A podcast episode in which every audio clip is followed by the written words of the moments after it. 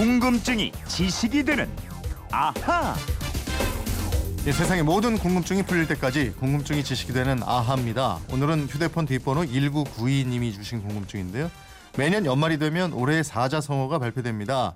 올해는 혼용무도라고 하던데 올해의 사자성어는 언제부터 어떤 방식으로 뽑아서 발표하는지 궁금합니다. 지금까지 뽑힌 올해의 사자성어에 대해서도 알려주세요. 이러셨습니다. 사자성어의 글쎄 강할까요? 김초롱 아나운서 한번 알아보겠습니다. 어서 오세요. 네, 안녕하세요. 김초롱 씨가 예. 보낸 2015년 아, 예, 사자성어로 표현하면 뭘까요?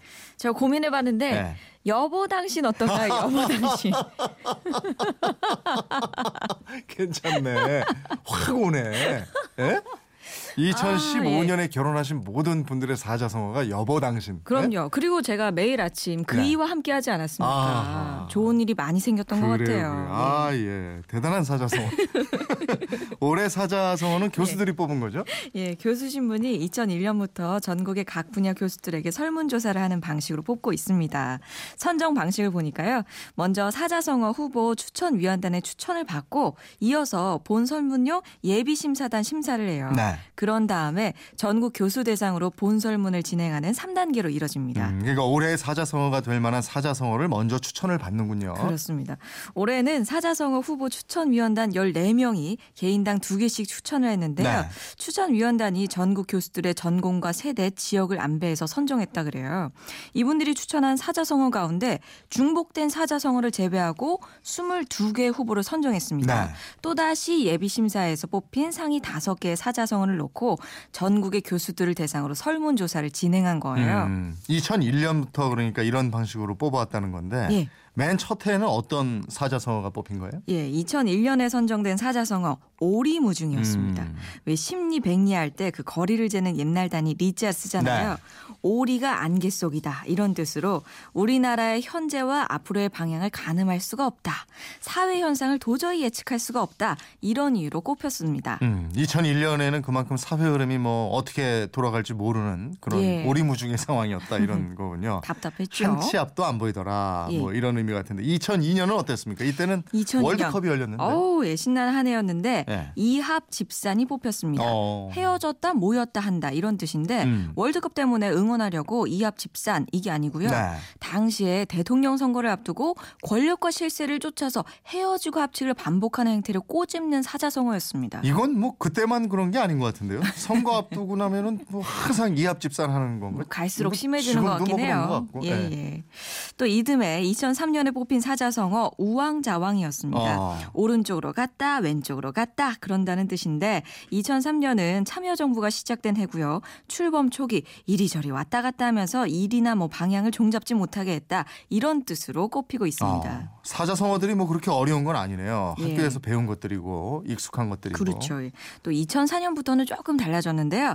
아주 어려지고 이게 무슨 뜻이지 하면서 뜻풀이를 좀 들여봐야 알 수 있는 사자성어들이 꼽 혔습니다. 2004년에 뽑힌 용어 당동벌이었는데요. 같은 편에 속한 사람들이 다른 무리의 사람을 무조건 배격한다 이런 뜻입니다. 아 생각나요. 당동벌이 예. 이때 처음 들어본 말이었어요. 아마 대다수 분들이 그러셨을 네. 것 같은데 그렇게 어려운 말을 선정했던 의도가 있더라고요. 너무 쉬운 사자성어를 제시하면 사람들이 그냥 한 번쯤 웃고 지나가는 정도에 그치는데 좀 어렵다 싶으면은 그 의미를 곱씹어 보게 하는 효과가 있을 것이다. 아. 이런 의도가 있었대요. 그러면 그 후로는 계속 좀 어려운 사자성어가 뽑히고 예, 그랬나요? 예, 그렇습니다. 2005년에 상화 핫택이라고 어, 뽑혔는데 예. 이것도 어렵죠. 네. 불이 위에 놓이고 연못이 아래에 놓인 모습이다 이런 뜻입니다. 사회적 정치적으로 분열된 모습을 보였다 그래서 이 상화 핫택이라는 말로 상황을 꼬집었고요. 2006년에는 밀운 불우라는 사자성어였고요. 네. 하늘에 구름만 빽빽하고 비가 내리지 않은 상태 이런 음. 뜻입니다. 그러니까 조건은 모두 갖춰 졌는데 일이 이루어지지 않았다. 예, 그렇습니다. 예. 당시에 노무현 대통령에 대한 지지율이 떨어지고 리더십의 위기로 인해서 사회적 갈등이 커졌고요. 치솟는 부동산 가격 등으로 인한 사회의 불만을 반영한 것으로 해석됐습니다. 네. 또 2007년 자기 기인이 꼽혔는데 이거는 자기를 속이고 남도 속인다 이런 뜻입니다. 음, 그저 뭐 학력 위주 이런 걸로 떠들썩했죠. 그게 예, 예. 2007년이던가요? 그렇습니다. 당시 뭐 신정아 씨를 비롯해서 1년 내내 뭐 학력 위조, 논문 표절, 정치인 개인과 대기업의 비도덕적인 행위 등등이 끊이지 않았습니다.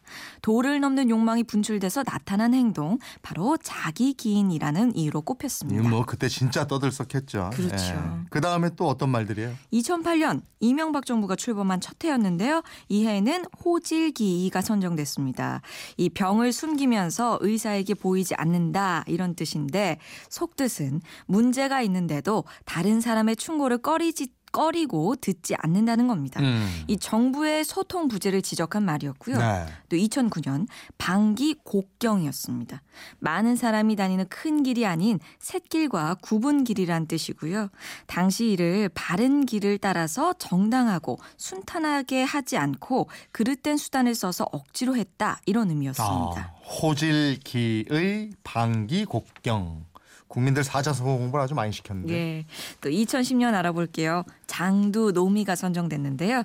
진실을 숨겨두려 했지만 실마리는 이미 만천하에 드러나 있다. 이런 뜻이고요. 음. 2011년 어미도종 나쁜 일을 하고 비난을 듣기 싫어서 귀를 막지만 소용없다. 이런 뜻입니다.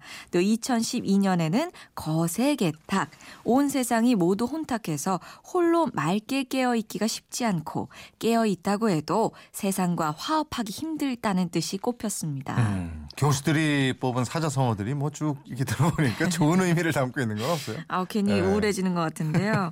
1년을 비판적으로 돌아보자는 뜻에서 그런 것 같아요. 네. 박근혜 정부가 들어선 뒤에도 마찬가지였습니다. 2013년에 도행 역시 이 말이 선정이 됐는데 순리를 거스른다는 뜻으로 아. 잘못된 길에 고집한다고 해서 꼽혔고요. 예. 또 지난 2014년 지록 위마가 선정됐습니다.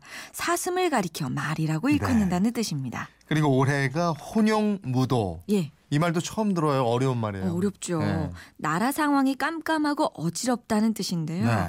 혼용은 고사에 나오는 말입니다. 그 사리에 어둡고 어리석은 임금을 지칭하는 혼군과 용군을 함께 이르는 말이고요. 무도는 무한 도전이 아니고 세상이 어지러워서 도리가 제대로 행해지지 않는다 이런 뜻인데 이 한자 문화권에서 일상적으로 많이 쓰이는 성어라고 합니다. 그렇군요. 어, 아, 또 사자성어 보내주신 분이 예, 예. 계시네요. 3909님인데요. 저는요, 산개 기특. 야, 이게 말이 어렵죠? 산개 기특. 아. 풀어놓으면 산개 기특하다. 아 스스로를 칭찬해 주셨네요. 예. 야, 이거 그럴듯한데? 1479님은 예. 초롱 염장. 여보 당신. 너무 염장 질렀나요? 예, 내년에 예. 좋은 뜻의 사자성어가 뽑히면 좋겠습니다. 그렇습니다. 1992님 궁금증 풀리셨습니까? 선물 보내드리겠고요. 이분처럼 궁금증, 호기심 생길 때 어떡합니까? 예, 그건 이렇습니다. 인터넷 게시판이나 MBC 미니 휴대폰 문자 샵 8001번으로 문자 보내주십시오.